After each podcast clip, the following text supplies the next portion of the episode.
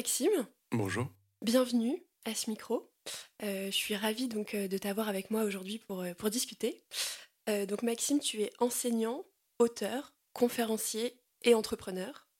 Tu es aussi très présent sur LinkedIn où tu postes quotidiennement et tu cumules un total de 35 millions de vues en 2022. C'est ça, les chiffres sont exacts? Oui, alors 2022, 2023, sur un an. ok, sur un an. Et toutes tes activités ont un fil rouge, c'est ton intérêt pour la relation entre les technologies, nos civilisations et les territoires. Bien évidemment, on va avoir tout le temps de reparler de ce triptyque et tes multiples casquettes euh, tout au long de cet entretien. Pour commencer, ce podcast il s'appelle Dessine-moi un futur désirable et pour une fois j'ai envie de commencer par là. Maxime, c'est quoi ta vision d'un futur désirable? Alors, futur désirable, c'est déjà un futur dans lequel euh, l'humanité trouve sa place, euh, vit, idéalement, euh, vit bien, il trouve le bonheur, euh, réussit à cohabiter avec les autres formes du vivant qui composent, qui tissent notre habitat commun. Donc c'est un futur dans lequel on a trouvé un équilibre. quel équilibre? Ça, c'est une question qui est déjà un petit peu plus compliquée à résoudre. Pourquoi? Bah, parce qu'on a chacun probablement euh, notre vision hein, de, ce qui fait le bonheur. Mon travail consiste à euh, considérer que euh, la condition de la vie, c'est un rapport équilibré avec le territoire, parce que le territoire, au sens de l'espace vécu sur lequel le temps s'applique, donc cette espèce de, rencontre entre l'espace et le temps euh, qui est la base de la vie, ce territoire-là est tout autour de nous, mais aussi en nous, au mhm. sens euh, philosophique, mais aussi au sens purement matériel. Je veux dire, euh, on est composé de matière, de carbone, de minéraux, de fer, d'or. On a tout ce territoire à l'intérieur et à l'extérieur de nous, donc d'une certaine manière, la relation qu'on développe avec le territoire est la condition notre existence.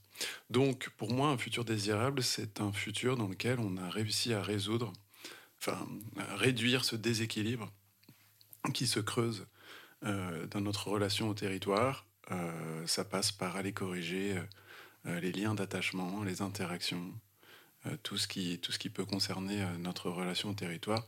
Est-ce que tu as un exemple sur ce sujet à nous donner? Parce que ah, ça commence philosophique dès le début. Euh, du coup, peut-être pour qu'on se représente ce que ça pourrait vouloir dire concrètement.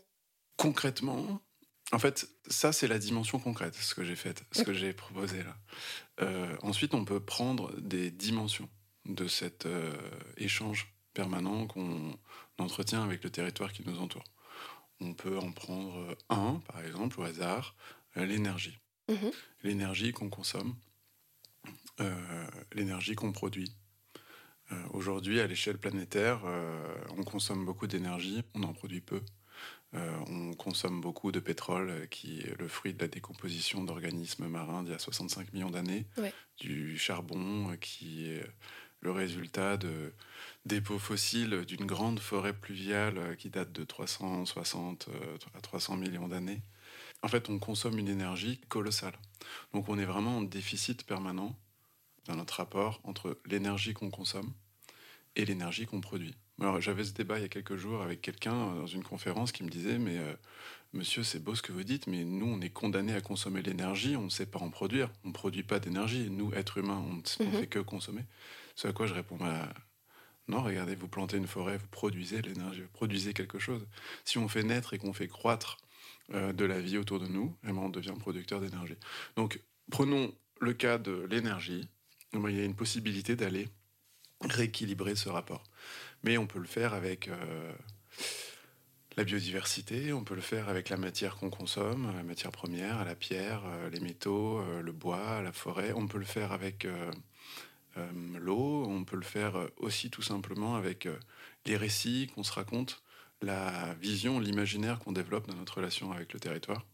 Comment est-ce qu'on le perçoit? Comment est-ce mhm. qu'on conçoit? Donc il y a plein de dimensions. Pour moi, un futur désirable, c'est un futur dans lequel on s'est réconcilié avec notre territoire. Et, aujourd'hui, est-ce que tu as des pistes sur lesquelles on peut déjà, à l'échelle individuelle ou à l'échelle des entreprises, agir pour se réconcilier? Ouais, la première étape, c'est euh, d'élever notre conscience de ces interactions avec le territoire. Et comment on fait pour ça? Alors, il y en a plein de façons. la manière la plus évidente, et qui est d'ailleurs la réponse à, laquelle les organisations pensent en premier, c'est d'aller collecter des données. Donc, c'est d'aller chercher de l'information. Donc ça passe par des systèmes techniques, ça passe par euh, euh, le numérique, ça passe aussi par la science hein, qui collecte des données en permanence. Mhm. Donc il y a cette dimension-là qui peut nous aider à avoir conscience, à accumuler un capital de connaissances pour euh, décortiquer, pour analyser notre relation au territoire. Donc là, on peut parler notamment des données sur l'impact qu'un acteur peut avoir sur son environnement, par exemple? Voilà, par exemple des données d'impact, mais aussi des données géographiques, par exemple. Les entreprises vont assez peu utiliser de données géographiques aujourd'hui. C'est quelque chose pour lequel je milite. Moi, j'ai envie que les entreprises, quelles qu'elles soient, commencent à intégrer dans leur modèle euh, une représentation du territoire qui passe par des cartes, par exemple. Mhm. Euh, c'est ce qui s'appelle les systèmes d'information géographique. Euh, on, on, est assez peu mature sauf certaines entreprises dont le métier est vraiment d'aller travailler l'aménagement du territoire, par exemple, des constructeurs ou des transporteurs, mais si vous êtes une banque ou un assureur, vous travaillez dans les services, vous avez assez peu de conscience géographique du territoire. Or, une banque ou un assureur n'a pas aucun impact sur le territoire, bien au contraire. Voilà, ça c'est un premier niveau qui va être le niveau de conscience de la collecte de données, mais il y en a d'autres des niveaux. Il y a des niveaux qui relèvent davantage de ce qui s'appelle le cosmologique en anthropologie. Moi j'enseigne l'anthropologie à Sciences Po. Donc il va y avoir vraiment cette dimension très donnée, très euh, mesure, euh, analyse. Après, il va y avoir une dimension qui est beaucoup plus euh, expérientielle, la dimension sensorielle de notre rapport au monde. ce qu'on constate, c'est que dans les milieux urbains, dans les sociétés occidentales, le rapport au territoire, la dimension sensorielle du rapport au territoire est en chute libre. on a même des enfants, ça s'est vu, des enfants qui euh, arrivent dans des classes vertes et qui n'ont jamais mis les pieds, dans des, les pieds nus dans des pelouses. Mhm. On se retrouve à des niveaux d'éloignement, de dimension sensorielle du territoire qui nous coupent de la conscience euh, de l'habitat dans lequel euh, nous vivons. Donc ça, c'est une dimension qui n'est pas du tout négligeable, la dimension sensorielle. aller observer un coucher de soleil, voir la mer, sentir la forêt autour de soi, c'est des choses qui élèvent notre conscience du territoire. Euh, et c'est quelque chose qui, pour moi, devrait être intégré de plus en plus dans les parcours éducatifs euh, de l'éducation nationale, par exemple. C'est des pistes. Euh, donc, deuxième dimension sensorielle, et puis ensuite une troisième dimension, puis une quatrième. La troisième, ça va relever vraiment du récit, de l'imaginaire, des contes, des légendes, des représentations qu'on s'en fait, euh, il y a toute une dimension qui s'appelle cosmogonie. Ça va être comment est-ce que nous on raconte l'histoire de la création du monde, euh, les déluges, les récits de fin du monde, quelle représentation on en a, euh, ou tout simplement le patrimoine historique, la connaissance de la culture d'un territoire, d'un terroir.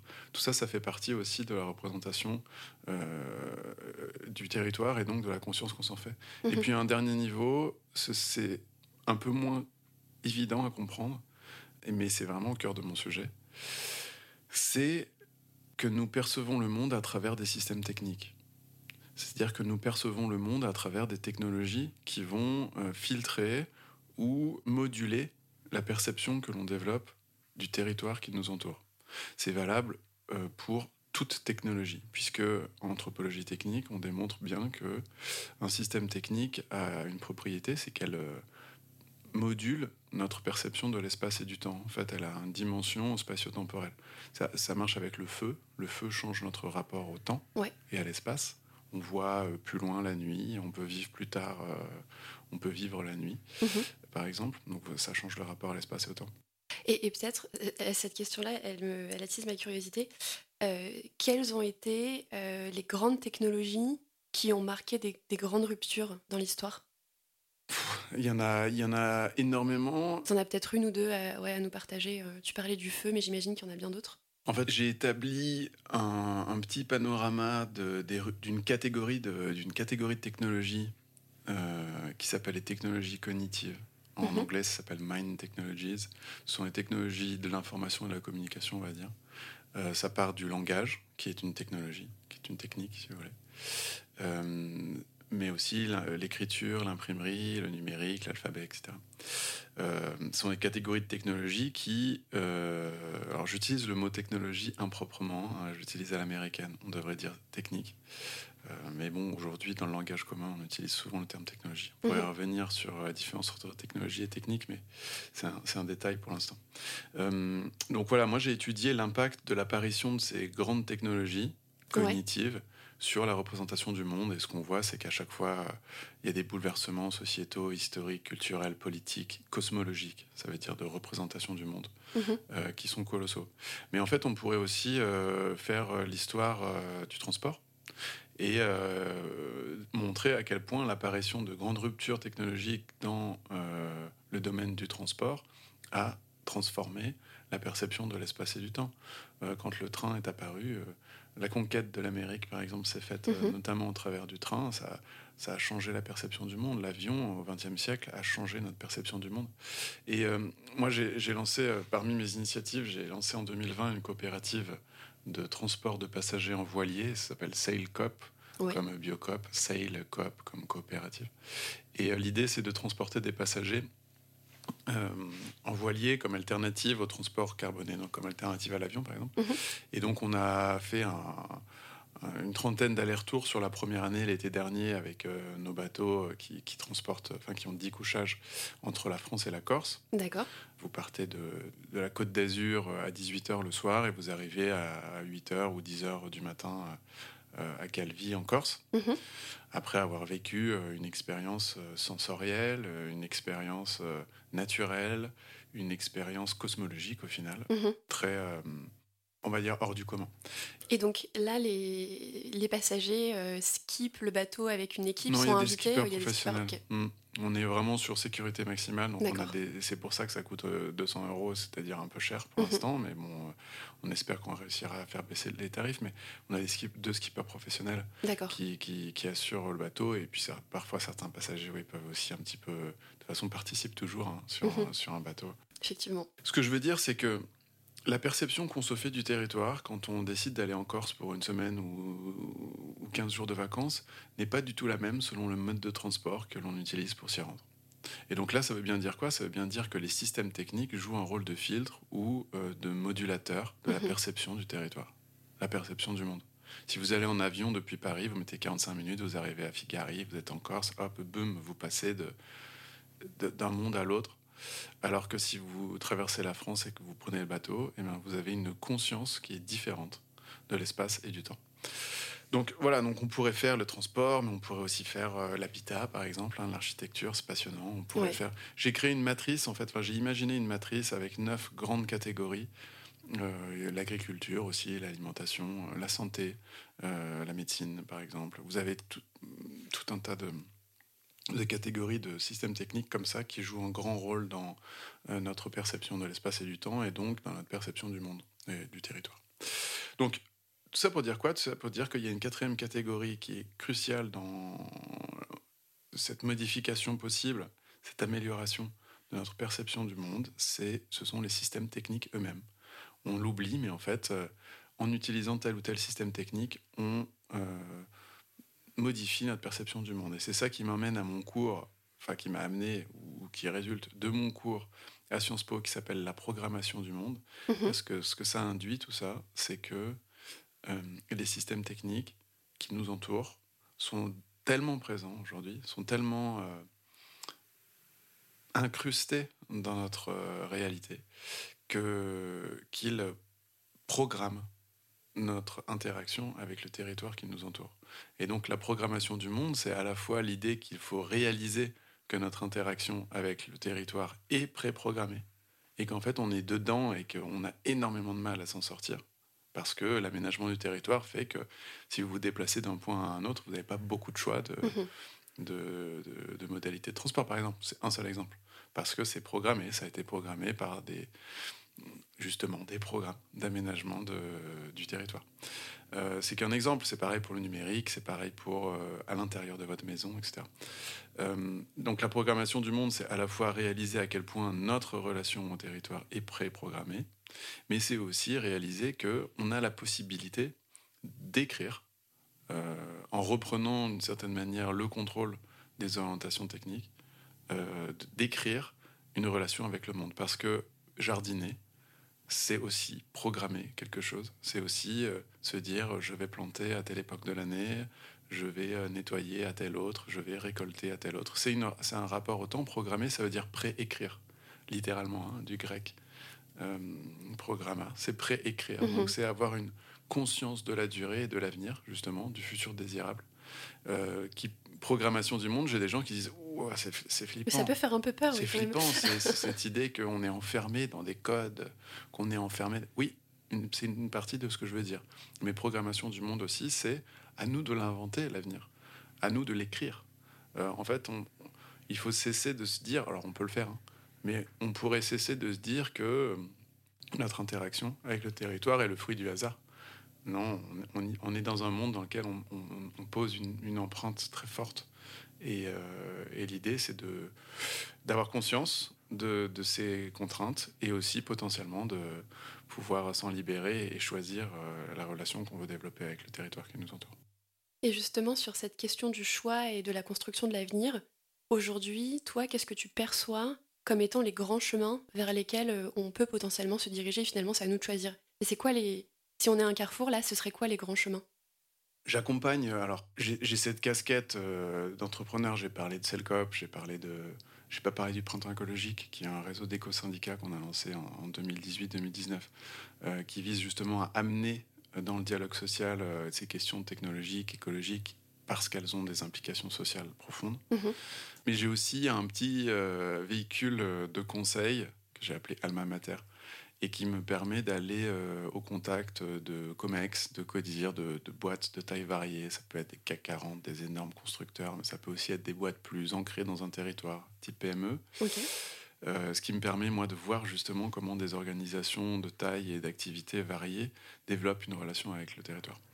Et ce que je constate, en résumé, pour répondre directement à la question, c'est que il y a deux grandes fourches qui correspondent à ces enjeux, ce, dont je parle. Et les dirigeants d'entreprise, de PME ou les administrateurs de grands groupes sont souvent à la croisée de ces chemins-là et hésitent. Euh, la première fourche, c'est celle du dilemme entre euh, technologie, ce qu'on pourrait appeler technologisme. Mhm. C'est une croyance en l'idée que les innovations techniques vont résoudre nos problèmes d'équilibre ou de déséquilibre avec le territoire. Donc euh, la solution viendrait de l'innovation, c'est-à-dire qu'on n'a pas encore les clés. on n'a pas encore les moyens techniques de résoudre les problèmes, mais ça va arriver. Donc c'est une forme de croyance, hein, c'est un système mhm. de croyance. Technologisme, ça peut aller très loin. Ça peut aller jusqu'au transhumanisme, ça peut aller jusqu'à la quête de l'immortalité de Jeff Bezos, euh, d'Elon Musk. Et, dire, voilà. En, gros, c'est toute cette branche-là, mais qui attire par son potentiel attractif. On est sur euh, un univers fictif quasi infini, et ça fait du bien d'avoir cet horizon ouvert. Et puis aussi, ça excite la curiosité, et puis euh, donc ça a un potentiel attractif très fort. Et le deuxième, c'est ce qu'on pourrait appeler. donc moi, j'appelle ça Homo Deus. Donc, oh, Dieu. Ouais, ça reprend euh, Harari euh, qui a écrit mhm. Sapiens, cette idée que l'homme en fait va, euh, au travers de sa puissance technique, résoudre un peu tous les problèmes et va avoir entre les mains les outils pour transformer le monde. Derrière, il y a la géo-ingénierie, il y a le mhm. transhumanisme, il y a voilà tous ces excès qui vont faire appel demain et déjà aujourd'hui en fait à des questions d'éthique technologique, de bioéthique, etc. Et j'imagine que euh, la sortie de euh, OpenAI, la sortie de ChatGPT euh, accessible au grand public vient aussi nourrir quelque part ces croyances-là sur le fait que. Oui, oui. Alors nourrir ces croyances, en effet, sans doute. Oui, oui. En tout cas, c'est l'immersion dans le grand public d'une technologie de dialogue, mmh d'intelligence artificielle au sens d'un dialogue automatique qui est très performant. Après, c'est très léger, ChatGPT, en termes d'enjeux techniques. Euh, par contre, c'est clair que ça a un très gros impact sur euh, l'image qu'on se fait des, évolutions technologiques. Oui. Euh, Donc ça, c'est ta première fourche. Ouais. ouais, en face de ça, il y a ce qu'on pourrait appeler les écologismes. C'est-à-dire l'idée, quelque part, qu'au contraire, il faut, il faut réduire. Il faut réduire notre dépendance au système technique, il faut retourner à la Terre, il faut faire preuve d'une humilité vis-à-vis du monde qui nous entoure. Il faut, faut débrancher, mhm. il faut retourner à la Terre. Et là aussi, on va trouver des, des, gourous, des prophètes. Hein. La figure de Greta Thunberg, par exemple, elle a tout de la figure de, prophète. Ça me fait penser à des martyrs chrétiens du début du millénaire. Est-ce que quelqu'un comme Yvon Chouinard de Patagonia aussi est dans ce milieu-là? Alors c'est une figure, une figure internationale, mais je je crois pas qu'il revêt quand même les, les vêtements du prophète euh, comme Greta Thunberg, ouais. qui, a, qui a, je trouve, un, vraiment une, une, histoire euh, un peu de martyr qui fait penser à voilà, c'était Blandine, des martyrs chrétiens du deuxième mhm. siècle après Jésus-Christ. Il y a ce côté souffrance, il y a ce côté euh, qui, est vraiment qui sonne religieux, hein, qui sonne d'ailleurs très judéo-chrétien. Euh, donc c'est euh, les, les, écologismes. D'un côté les technologismes, de l'autre côté les écologismes. Je pense que les, les et la sobriété et l'idée du moins. Hein, euh, mhm. et donc on se retrouve avec un, un choix à faire. moi, une, une, partie de mon, mon discours, c'est de c'est justement de, démontrer qu'il y a des obscurantismes et qu'il y a des dangers euh, dans ces deux voies à l'extrême, et que l'idée est sans doute de réorienter la puissance technique vers la sobriété. Ce qui n'est pas tout à fait la même chose que de débrancher, ce qui n'est pas tout à fait la même chose que de croire que de toute façon, en accélérant, on va trouver des solutions. Ça, c'est la première fourche. Et en fait, souvent, les dirigeants sont coincés entre les deux. Ils savent pas trop s'ils doivent mettre plus d'innovation, plus de R&D, euh, avoir confiance euh, dans les techniques euh, et se dire, bah, on va résoudre les problèmes par notre inventivité et par la recherche et la science et l'innovation. Ou alors, à l'inverse, non, il faudrait peut-être ralentir un peu, lever le pied, rechercher de la sobriété, nous réconcilier avec l'eau, la terre, la mer. Voilà, on, sent bien que chez les dirigeants, il y a ce dilemme. Deuxième dilemme, deuxième fourche, euh, celui du rapport à la crise possible, euh, liée notamment aux enjeux écologiques et territoriaux. Les crises qui sont possibles, elles sont euh, multiples. Ça peut être des crises de rupture d'approvisionnement, ça peut être des crises de matières premières, mhm. ça peut être l'explosion de coûts énergétiques ou du cuivre ou du blé. Donc il y a tout un tas de, de, crises potentielles et donc du coup les dirigeants se posent souvent la question qu'est-ce que je fais moi par rapport à l'avenir avec mon organisation? J'ai deux options. Soit j'accélère, je développe la croissance à fond parce que je me, doute bien que s'il y a des crises, euh, il y aura plus de ressources pour euh, tout le monde. Donc, il faut m'assurer d'avoir une part du gâteau au moment où ça craque. Et donc, j'accélère pour être en position de force ou être au maximum en position de force quand ça craque, si ça craque. Et donc là, du coup, on a une espèce d'appel à, la croissance, voire même un appel à l'accélération, avec l'idée de compétition, l'idée euh, de compétition projetée en fait sur un temps de crise. Si demain il y a un temps de crise, il faut que je sois fort, il faut que j'ai les moyens de subsister, et ma résilience, je la trouve dans euh, la puissance. Et cette puissance, je la trouve dans une croissance toujours plus euh, rapide. D'accord, ok. Et de l'autre côté, il y a ceux qui vont se dire non, il faut au contraire qu'on transforme notre organisation de façon à la rendre plus résiliente dès maintenant. Et en fait, préparer l'après-crise. Euh, il y a tout un tas d'organisations qui ont déjà opéré des changements de business model de cette façon. de, parmi les très gros groupes, par exemple, Nexens a fait un travail intéressant. Nexens, ils font des caps sous-marins. Ils font les caps sous-marins pour, pour, pour Internet, hein, si je résume, mhm. mais pas que. Ils utilisent beaucoup de cuivre. Euh, ils ont réalisé que les réserves mondiales de cuivre, ou en tout cas euh, la chaîne d'approvisionnement du cuivre, l'extraction et la commercialisation euh, du cuivre, était fragile à un horizon de plusieurs décennies, et donc il fallait complètement réorienter le business model vers du réemploi, vers un recyclage intelligent de ces matières, de façon à s'assurer une résilience. Donc on n'est pas dans une quête de je veux toujours plus de cuivre et je vais être en quête de plus de cuivre. On est dans l'idée comment est-ce qu'on crée un business model qui va me permettre de manière intelligente d'optimiser, de rendre mon utilisation du cuivre plus circulaire. Mais, mais du coup, c'est cette question-là de la transformation, elle m'intéresse parce que là, tu citais donc le cadre d'une entreprise qui a un business model très établi.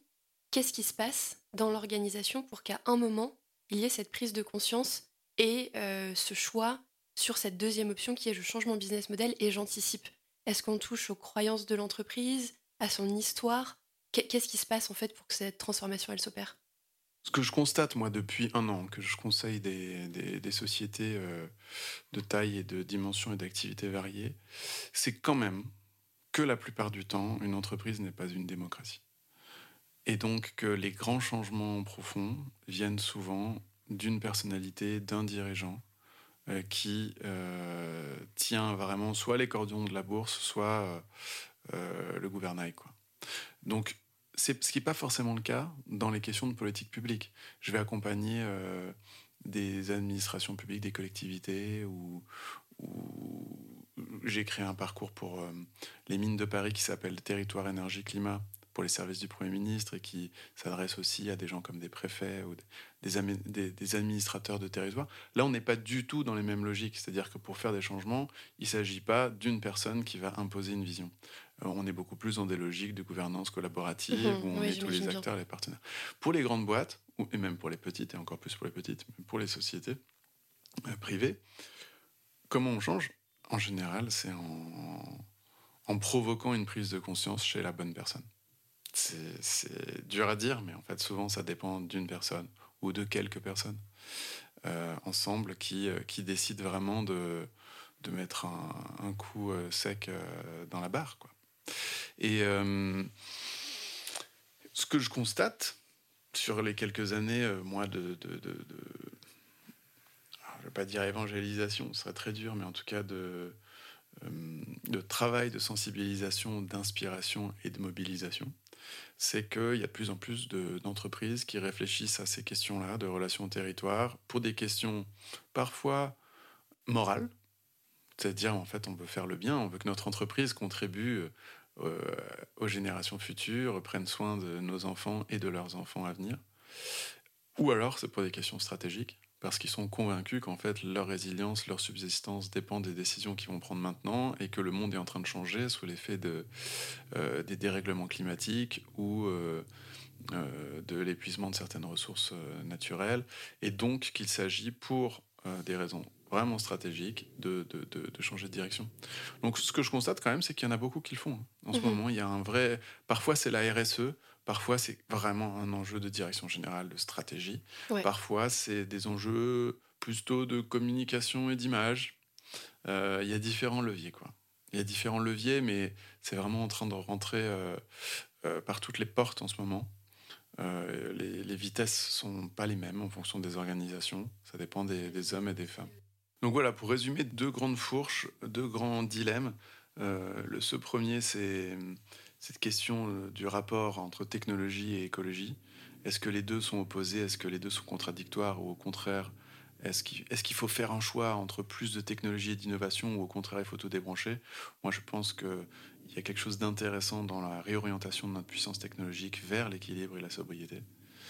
Et euh, de l'autre côté, il y a ce rapport à la croissance euh, et à la résilience, d'une certaine manière. Est-ce que je suis plus résilient si j'accélère ou si je me consolide? Ok Maxime, donc effectivement, rapport technologie-écologie, comme première fourche et comme deuxième fourche, la question de la croissance versus la résilience, même si comme d'habitude, la réponse est souvent entre les deux et est un savant équilibre, un savant mélange de tout ça. Euh, j'aimerais revenir euh, avec toi sur le sujet des croyances, qui est assez euh, quand même fondamental dans la question de la sensibilisation et aussi du rapport au territoire. Déjà, comment toi tu définis une croyance et comment on fait pour les faire évoluer? Alors, les croyances, on peut même pas les délimiter. En fait, les croyances, c'est infini, c'est une, attitude de croire. C'est un mhm. verbe pour moi. Croire, c'est un verbe. Donc, en fait, il n'y a pas de les croyances. Ce qui relève des croyances et ce qui ne relève pas de croyances, ça n'a pas vraiment de sens. Euh, les sciences, ce qui résulte des sciences, euh, résulte de croyances. Même si ce sont des croyances qui sont vraiment euh, plus solides que certaines autres parce qu'elles sont démontrées, elles sont appuyées par des postulats, des argumentations, des... mais elles sont aussi fondées sur des postulats, des croyances initiales. Et c'est pour ça d'ailleurs qu'il y a des grandes ruptures que Thomas Kuhn, par exemple, a appelées les grandes révolutions scientifiques, qui s'appellent les changements de paradigme. Mhm. C'est quand, sur plusieurs siècles, on, bâtit des édifices scientifiques euh, qui sont parfaitement logiques et cohérents, et, euh, mais qui sont fondés sur une croyance et qui tout à coup, euh, eh ben, ça s'effondre et donc ça change le paradigme. On se met à relire nos conclusions scientifiques d'une autre manière. T'as un exemple? Ah, Les grandes révolutions scientifiques présentées par Thomas Kuhn, ça va être euh, les révolutions cosmologiques, par exemple euh, l'héliocentrisme, le géocentrisme. On avait bâti toute une analyse du monde dans la cosmographie avant Galilée, euh, Copernic, etc., qui était fondée sur le fait que la Terre était le centre du monde. Mhm. Et donc, du coup, notre analyse des phénomènes physiques jusqu'à à, l'humanisme et aux lumières, etc., était parfaitement cohérente sur le plan scientifique mais euh, ça partait de postulats qui étaient faux. Tout à coup, on réalise que euh, il y a un système solaire, que la Terre gravite autour du système solaire. Euh, Newton aussi, avec les, le phénomène de la gravitation, a changé la façon dont on lit les choses. Einstein, avec la relativité générale, plus, plus récemment, a totalement changé notre représentation du monde. la physique quantique a ouvert des brèches qui remet en question tout un tas de, conclusions scientifiques euh, qui ont été formulées au 19e siècle. Voilà, y a, ça, c'est, on est vraiment dans le domaine de la science un peu dure, parce que, science fondamentale notamment. Euh, mais tout ça pour dire que ce qui relève des croyances, il n'est pas vraiment possible de circonscrire ce qui relève des croyances et ce qui ne relève pas des croyances. C'est pour moi, c'est, une attitude, c'est un, acte de croire. C'est, un, verbe croire. C'est une action. Donc, ce à quoi on croit, euh, ben, on le décide euh, pour partie, et puis on, nous l'impose, euh, ou c'est le résultat de déterminisme pour d'autres. Ça passe par la culture, bien sûr, Mhm. par la société elle-même, par l'éducation, La religion par parfois. la religion, par les récits, par tout un tas d'éléments qui font que une société se forme. Euh, une des définitions de la société qu'on pourrait faire, c'est trop réducteur et simpliste, mais c'est ce qui se produit lorsque un groupe d'êtres humains croit ensemble au même vrai et au même faux. Quand le vrai et le faux, et la différence entre le vrai et le faux, est, assez faible euh, dans la façon dont on le perçoit communément. Euh, Et c'est aussi le caractère identitaire, ce à quoi on s'identifie, est aussi lié aux croyances. Et aussi lié à ce qu'on croit être vrai et ce qu'on croit être faux. Donc c'est un peu tout ça, les croyances. Comment on les change? Bah, On va toucher à des enjeux très profonds, culturels, sociétaux, identitaires. C'est compliqué. Ça passe par euh, la conscience euh, d'un certain nombre d'éléments. Il y a des personnes qui sont très sensibles aux faits, au nombre, à la mesure quantitative des choses, euh, qui disent moi je suis factuel. Et c'est ça qui va les toucher. Il y en a d'autres au contraire, ils vont être touchés par le lyrisme, par la poésie, par une esthétique, par des mots qui par leur beauté vont réussir à toucher des cordes, faire vibrer. Et, c'est pas du tout euh, le, poids et la mesure des choses qui va les convaincre de quoi que ce soit ou qui va modifier ou altérer leurs croyances. Ça va être plutôt cette dimension esthétique, euh, poétique.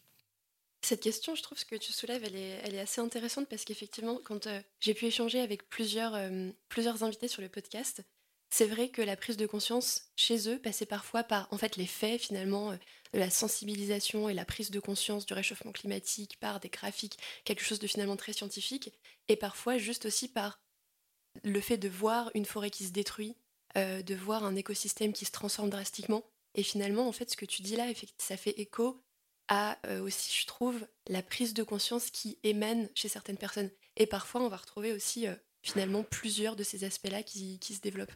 Je trouve ça assez intéressant. Oui, une de mes croyances, puisqu'on parle de ça, mais en tout cas à titre individuel, euh, c'est justement que, avec un équilibre assez fin entre la rationalité, qui est forcément limitée, en fait, croire qu'on est sur un niveau de rationalité euh, absolu, que ce que l'on présente comme étant vrai ou comme étant faux est totalement rationnel, démontrable, euh, ne souffre d'aucune contestation possible, pour moi c'est une illusion même parfois des gens euh, qui font de l'écologie. euh, alors, je- je- c'est quelqu'un que j'apprécie beaucoup et que j'admire euh, par certains aspects. Par exemple, Monsieur Jean Covici, Mhm. qui va parler de sobriété énergétique. Je suis d'accord avec vraiment la quasi-totalité de ce qu'il dit, si ce n'est la totalité de ce qu'il dit. Ouais. Mais par contre, il va présenter ses arguments un petit peu comme si c'était factuel et comme si ça ne souffrait d'aucune contestation possible parce que c'était euh, calculé, parce que c'était euh, rationnel. Euh, et je trouve que c'est ça la limite de ce, type de posture-là parce que, Mhm. en réalité, qu'est-ce qu'il fait, par exemple, Jean Covici? Il, il va présenter des arguments rationnels qui vont provoquer de l'émotion. Et donc, la dimension émotionnelle, dans tous ces sujets-là, on peut pas. On peut pas l'éviter. On est en train de parler du territoire, on est en train de parler de la vie et de la mort, on est en train de parler du futur de, de nos enfants. Donc, en fait, moi, j'assume totalement de dire qu'il y a une part d'émotion dans ces sujets-là. Et, et justement, c'est passionnant ce sujet. Comment l'émotion, elle peut se transcrire en fait? Ah, bah alors Quel ça, conseil tu donnerais à Jean Covici pour euh, plus aller euh, euh, justement faire ressortir ce sujet émotionnel? Ah, moi, je pense que Jean Covici sait très bien le faire. Ok. Sauf qu'il présente son travail comme étant rationnel. Et je trouve que là, il y a quelque chose qui est logique, parce que justement, c'est fort, parce que les gens se font toucher par des émotions et ont l'impression que c'est parfaitement logique et cohérent et qu'en fait, c'est factuel, donc c'est sûr, donc c'est vrai. Euh, et donc ça marche très bien. Et Moi, je, je soupçonne qu'il est tout à fait conscient de ça. Il sait très bien que ça génère des émotions. Quand il dit on pourra plus prendre l'avion, Mhm. on pourra prendre que quatre fois l'avion dans sa vie demain, il sait très bien qu'il génère une émotion. Euh, on est dans une, dans une analyse certes très cohérente et très factuelle et très quantitative des choses, mais on est aussi dans un discours euh, qui relève de l'émotion, qui relève euh, de la, de la passion d'une certaine manière. Et euh, moi, je vais...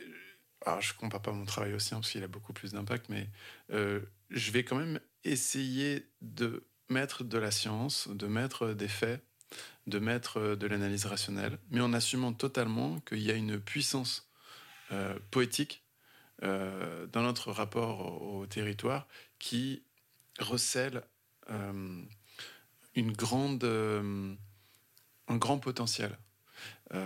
D'ailleurs, c'est tautologique de dire poésie et potentiel, puisque la poésie, c'est justement ce pouvoir. C'est les mêmes racines euh, étymologiques, c'est le pouvoir d'agir sur le monde en générant une action. Et, et la poésie, euh, le lyrisme, l'émotion, l'esthétique, la beauté, euh, puis il y a différents canaux, il y a différents registres. hein. Ça peut être le visuel. Je sais pas, un Yann Arthus Bertrand, quelque part en France, depuis 2003, depuis La Terre vue du ciel et tout Mhm. ça, il a généré chez certaines personnes une prise de conscience, prise de recul sur euh, nos territoires.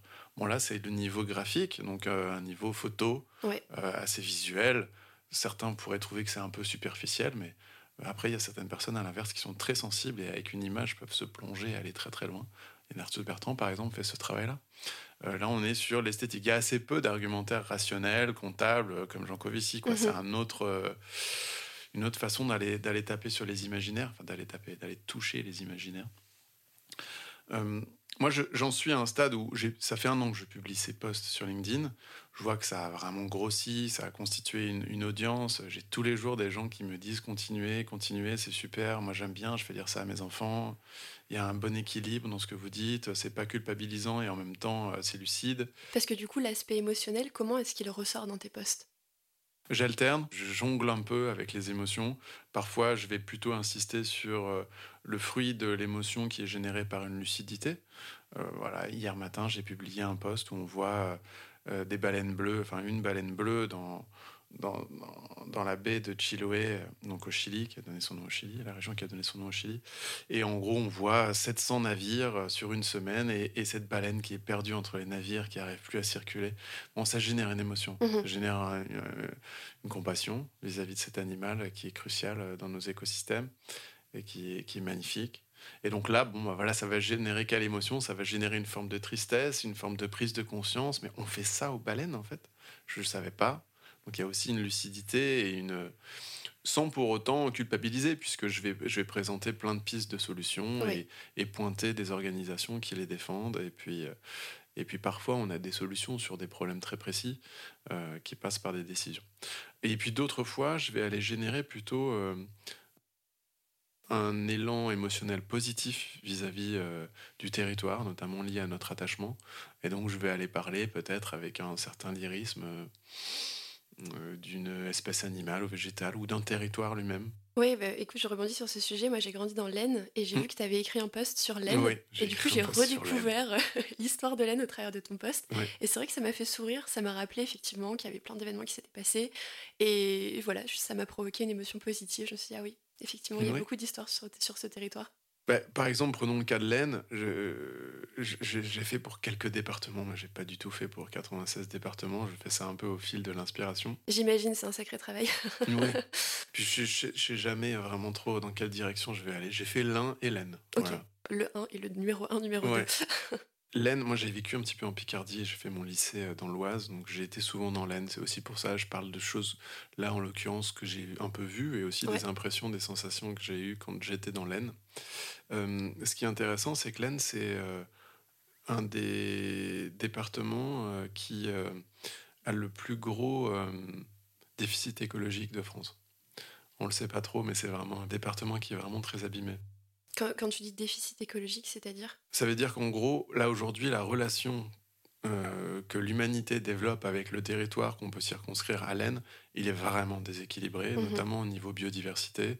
On a une agriculture chimique qui est très intense et en fait, euh, il y a une érosion de la biodiversité qui est plus forte et plus violente que partout ailleurs en France. Euh, on a vraiment des problèmes. C'est un territoire qui est abîmé en plus par le XXe siècle, par les guerres, par les... voilà, c'est un territoire abîmé. Et paradoxalement, c'est un territoire où le sentiment identitaire est le plus fort en France. C'est-à-dire que euh, les habitants de l'Aisne vivent une frustration vis-à-vis de leur appartenance au territoire, qui d'ailleurs les conduit politiquement à des mouvements identitaires très forts. Mhm. Euh, et, moi, je vois un lien entre les deux.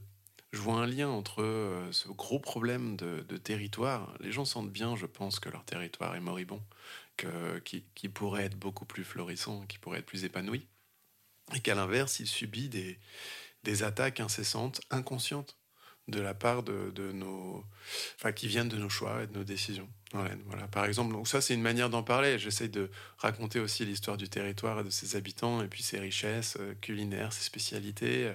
Voilà, un peu comme le ferait un guide touristique, sauf que que mhm. j'ai pas du tout l'intention de faire un guide touristique. J'ai l'intention d'essayer de repérer les liens d'attachement d'une population avec son propre territoire, les vulnérabilités écologiques, essayer de développer une conscience d'un territoire qui est un petit peu différente.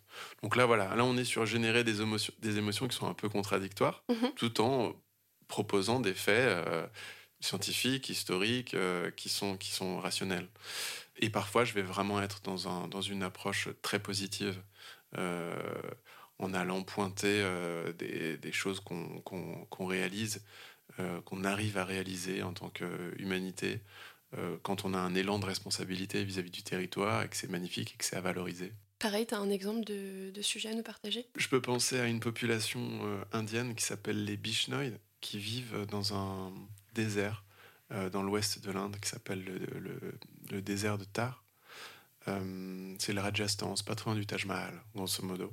Mhm, et c'est une des premières populations, c'est un peuple hein, qui est plus très nombreux, mais qui comptait plusieurs centaines de milliers de personnes il y a quelques siècles, et qui euh, était très attaché aux arbres.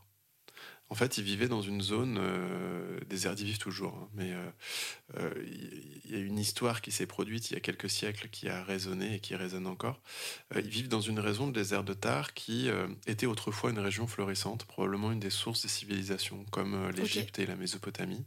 On a découvert des vestiges dans cette région on parle de la civilisation de l'Indus, très très très ancienne, avec des systèmes d'écriture qu'on n'a pas encore déchiffrés, un des foyers de notre civilisation humaine. Et on, estime qu'il y a eu des changements euh, euh, colossaux au niveau géologique, hydrogéologique, qui ont fait que les, grandes rivières, euh, les grands fleuves de la région ont détourné leur cours et qu'il y a eu un phénomène de désertification massif. Et donc que la région est devenue un désert Mhm. Euh, et que cette civilisation s'est probablement effondrée. C'est une des théories, hein, c'est pas un fait prouvé, mais euh, ça fait partie des théories de la région. Et donc, on a une population qui vit là-bas, les Bichnoi, et qui est très attachée justement aux arbres. Pourquoi? Parce que peut-être ils ont dans leur inconscient collectif ce souvenir de, de la désertification, d'un changement de leur terre, d'une terre florissante, couverte de végétation, d'animaux et de végétaux, à un désert sec, aride, invivable. Et pourtant, ils vivent encore là-bas, dans le désert de terre, de Tar. Mhm. c'est un peu comme les Fremen pour ceux qui aiment Dune. Je, vois des, des, similitudes avec ce film de science-fiction de Frank Herbert, enfin ce livre, cette histoire.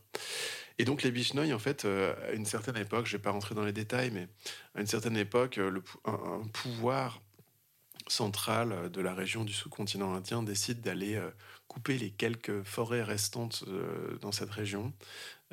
or, les Bishnoï avaient très bien intégré l'idée que la désertification des sols était freinée par la présence euh, des arbres et des forêts qui arrivaient à alimenter les sols et sous-sols, à maintenir euh, des températures euh, plus faibles, en gros, qui essentielles à la vie. Et donc, ils se sont sacrifiés. En fait, ils, ont, ils se sont unis, ils se sont attachés aux arbres, littéralement, à l'époque, pour empêcher physiquement. physiquement.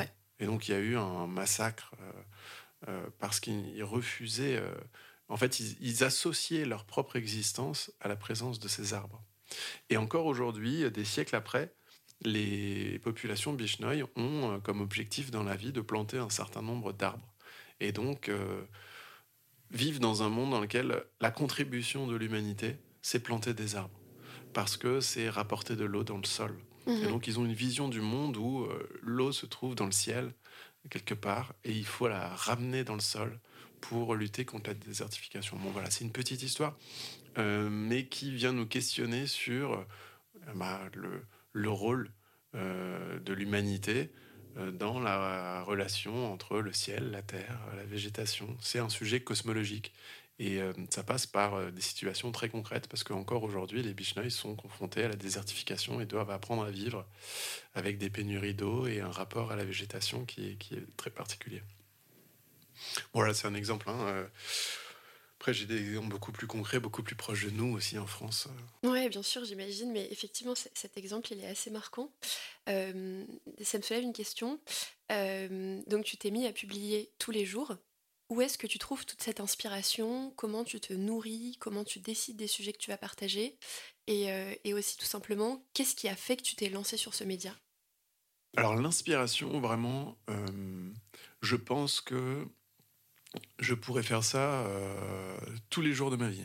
Il y a vraiment, pour moi, le, la perception, la conscience, la conception, les enjeux technologiques, les enjeux scientifiques, les enjeux cosmologiques euh, qu'on développe vis-à-vis du territoire sont infinis. C'est simple, c'est infini.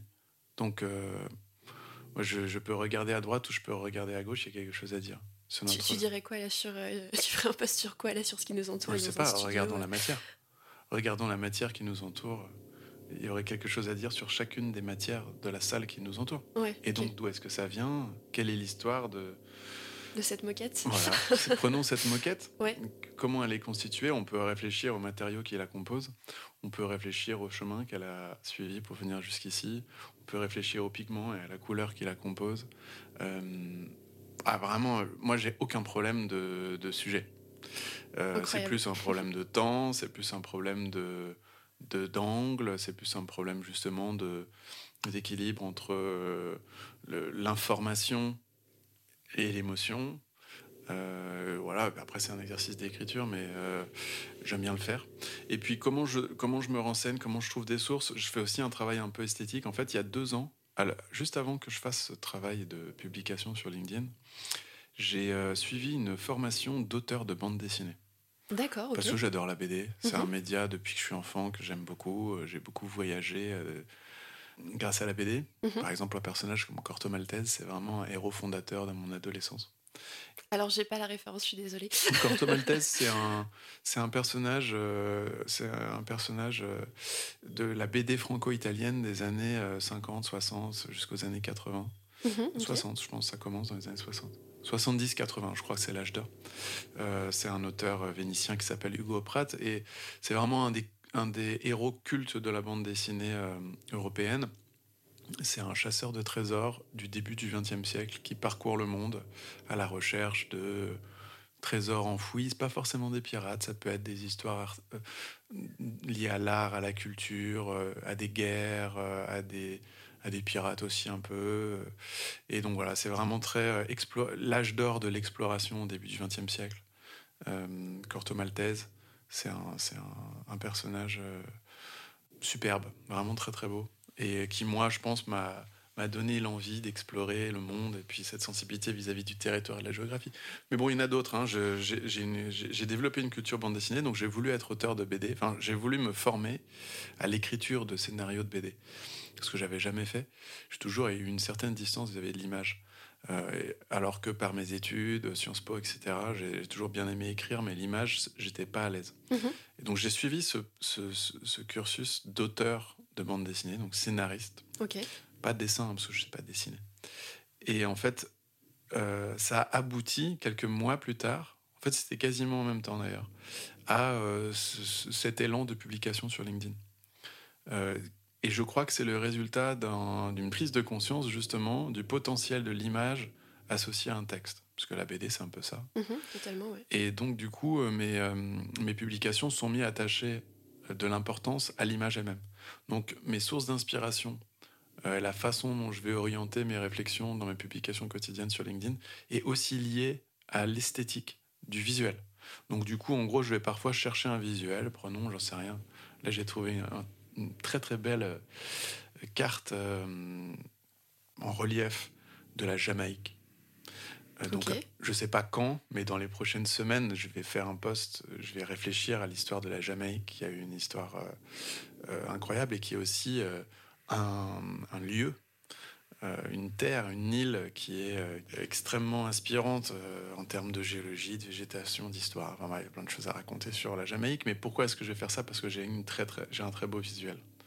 Donc je pars souvent, parfois, d'un de, de, de, de l'image que j'ai, et puis ensuite, je, je- comme je peux raconter euh, euh, des choses, euh, moi qui me passionnent, ou apprendre des choses sur à peu près n'importe quoi, Ouais. parce que c'est la curiosité quand même qui est mon moteur principal. Euh, c'est surtout du, du visuel que je pars. Voilà. Ça, c'est pour mes publications.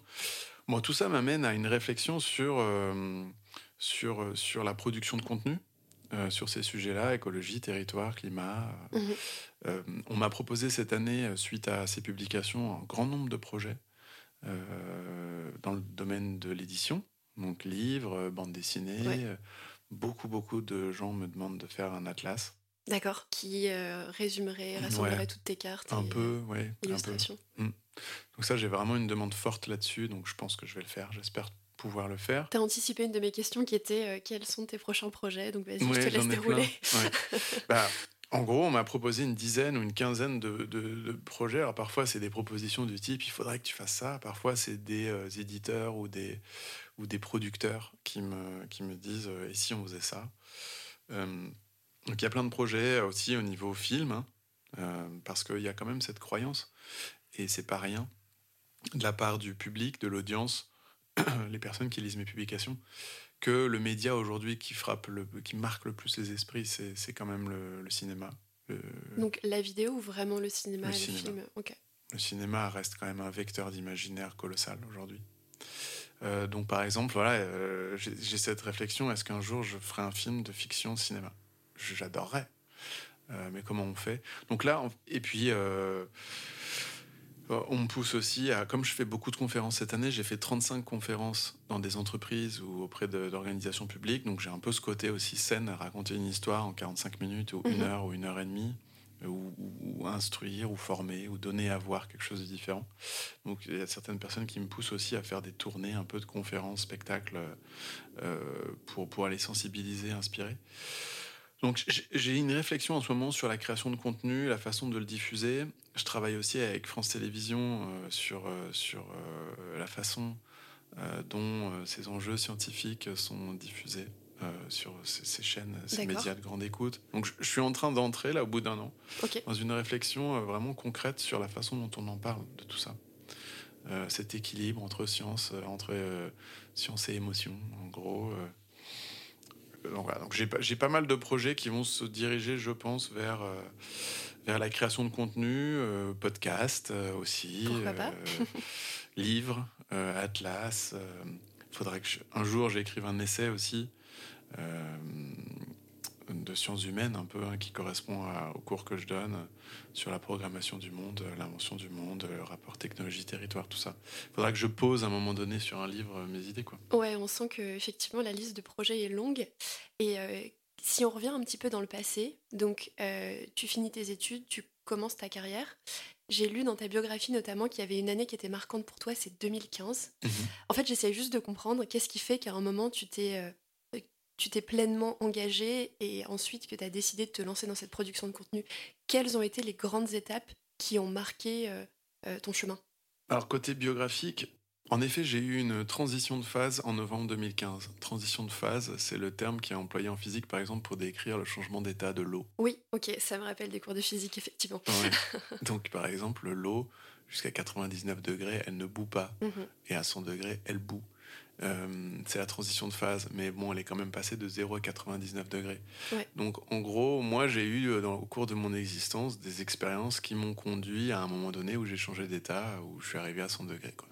Euh, ce qui ne veut pas dire que tout est arrivé d'un coup. Il y a eu un processus euh, progressif. Mais en effet, c'est en novembre 2015 que moi j'ai vraiment acté que je voulais consacrer ma vie à ces sujets-là. Moi, je suis diplômé à l'origine d'école de commerce. l'école de commerce de Reims. Oui, on a fait la même d'ailleurs. l'école de commerce de Reims, diplômé il y, a, il y, a, une vingtaine d'années maintenant déjà, parce que j'ai 38 ans. Euh, pas 20 ans, mais 15 ans. Euh, ensuite, j'ai passé les concours de Sciences Po à Paris parce que je voulais euh, travailler sur ces questions un petit peu de politique, d'enjeux publics. donc j'ai fait le cursus de master affaires publiques à Sciences Po à Paris, qui m'a ouvert de nouveaux horizons. Hein. J'ai vraiment adoré cette école. et dix ans après, j'ai repris des études en anthropologie, après avoir fait dix ans dans des entreprises. Donc ma première partie de vie, c'est vraiment de, travailler dans des entreprises. J'ai commencé par du conseil, plutôt ressources humaines, pas que. Euh, j'ai travaillé beaucoup dans le conseil en stratégie, entrecoupé de, de temps de découverte du monde. J'ai travaillé pendant deux ans une première fois, puis ensuite je suis parti tout seul avec mon sac à dos euh, jusqu'au sud du Maroc en passant par l'Espagne, etc. Ça a été mon premier grand voyage. Ensuite, après mon deuxième boulot, euh, je suis parti euh, en Chine, au Tibet. J'ai exploré un peu cette région du monde euh, pendant près de six mois. Ensuite, j'ai été vivre un an et demi en Italie, à Rome, qui m'a aussi donné un regard sur les grands élans, les grands mouvements de civilisation, les rapports entre l'Orient et l'Occident.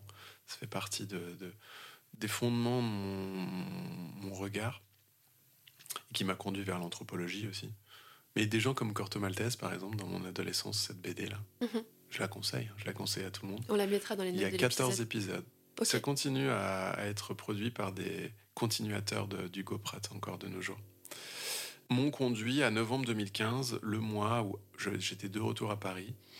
Euh, je travaillais conseil en stratégie auprès de, de sociétés de conseil en stratégie et du numérique, où devait se produire, où s'est produit la COP21. Oui. Novembre 2015. Euh, le plus grand rendez-vous international de l'histoire de l'humanité. Je veux dire, c'est la seule fois où tous les chefs d'État de la planète sont convoqués pour se mettre autour d'une table. Mhm. Ça ne s'est jamais produit. Euh, la mondialisation euh, politique est très récente. Hein. L'ONU, c'est que les années 40-50. Eh bien, c'est depuis la naissance de l'ONU l'événement planétaire le, le, plus colossal qui ait jamais été organisé, la COP21 à Paris. Oui, l'événement historique. Ouais, c'était vraiment un très très gros truc. Et euh, moi, je vivais en couple avec euh, quelqu'un qui, qui bossait pour les Nations Unies, une jeune femme irakienne, britannique, si elle m'entend. Et en gros, elle a préparé euh, la COP21, donc moi j'étais un peu acculturé à ces sujets-là sans trop être dedans. Tu vivais un peu les coulisses en fait. Moi, je vivais un peu les coulisses, j'entendais parler des enjeux. elle a travaillé pour un organisme qui s'appelle I4C, Institute for Climate Economics qui est basé à Paris, deux semaines avant la COP21 et les attentats du Bataclan. Euh, mon frère vivait au cirque d'hiver, donc j'ai été touché personnellement euh, parce que j'ai eu très très peur ce jour-là euh, des conséquences sur ma famille. Les lieux qui ont été touchés, c'était vraiment des lieux que je fréquentais très régulièrement. C'était vraiment des lieux d'attachement autour du, du canal Saint-Martin, de Charonne, etc. Donc euh, j'ai été très touché par cet événement. J'ai démissionné le lundi qui a suivi euh, les attentats. Et pendant les 15 jours qui suivaient, j'étais euh, obsédé par la COP21 et par ce moment qui était en train de se produire et il fallait que quelque chose se passe.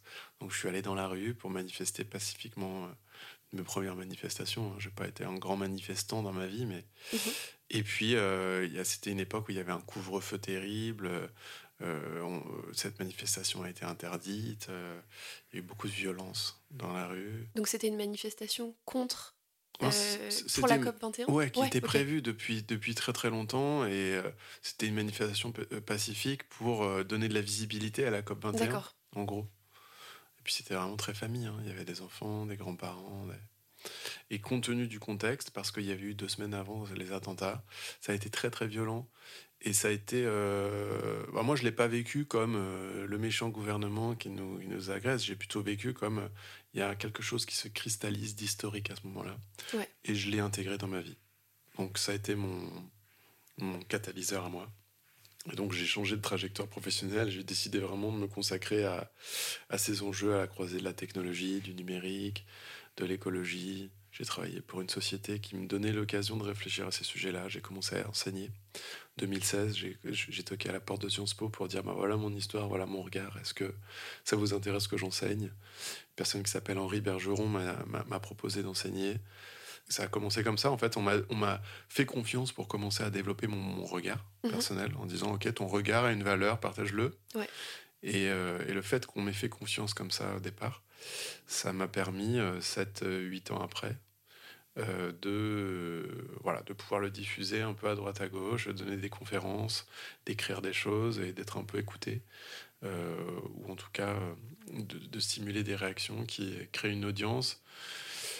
Et puis qui me permettent moi aussi de tester des messages, de voir comment est-ce que je peux parler à certaines personnes. Euh, parfois je suis au contact de climato-sceptiques, voire même de climato-négationnistes, des gens qui Ouais. sont vraiment durs, euh, qui sont des ouvriers dans les entreprises dans lesquelles j'interviens, ou parfois des grands dirigeants dans des mm, conseils d'administration du CAC 40. Ça arrive aussi, des gens qui croient Mhm. pas du tout aux enjeux du carbone, qui sont, qui sont, qui sont vraiment dans des postures de croyance euh, très très dures. à- Et moi j'essaye de... Au début j'étais vraiment dans les milieux un peu écolos.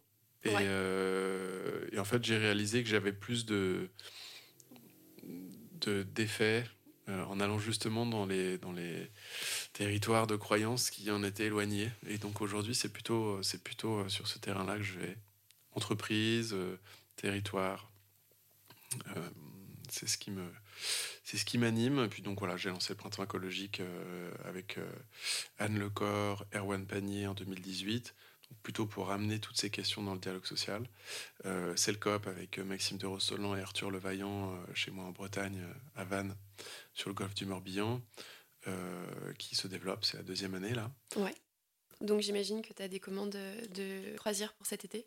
Oui. Ouais. Alors moi, j'ai vraiment lancé le, la machine pendant six mois, créé la structure juridique de coopérative d'intérêt collectif. Aujourd'hui, je suis conseil de surveillance, donc il y a vraiment une équipe de salariés qui travaille sur l'animation, de la vente des billets, de la gestion de la flotte, etc. Donc je, je suis plus vraiment dans l'opérationnel, je suis euh, de Ok. loin le Mais projet. par contre, tu as quand même lancé et fait Voilà, j'ai lancé, j'ai créé la coquille et, et, euh, et développé une vision du projet qui, qui vit sa vie. Et c'est un petit peu pareil pour le printemps écologique aussi, où j'ai beaucoup travaillé sur le lancement, le début. Et, euh, et là maintenant, il y a des salariés, ça vit sa vie. Tu peux peut-être juste en deux mots nous expliquer ce que c'est euh, le printemps écologique? Le printemps écologique, ça part de l'idée que euh, les entreprises jouent un rôle crucial dans notre impact collectif sur le territoire et que ça passe par un équilibre entre technologique, écologique et social. Je suis parti du principe, au travers de mes cours, que les choix technologiques qu'on fait ont un impact social. C'est pas nouveau. Alors les premiers grands mouvements sociaux euh, liés au métier de fil à tisser, par exemple, en Angleterre, ils s'appellent les ludites, sont liés à des choix technologiques qui ont généré des grèves, des mouvements sociaux. Donc en fait, il y a une corrélation directe entre choix technologiques et, conditions sociales. Mais euh, la corrélation entre orientation technologique et impact écologique, il est aussi évident. Oui.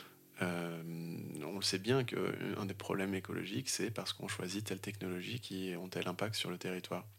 Et la corrélation entre écologique et social, c'est encore un petit peu plus faible là. Et donc nous, on s'est dit, ben, on veut vraiment amener la question écologique dans le dialogue social. Pourquoi est-ce qu'on n'en ferait pas une question de négociation sociale dans les entreprises ou dans les administrations en intégrant justement la dimension technologique?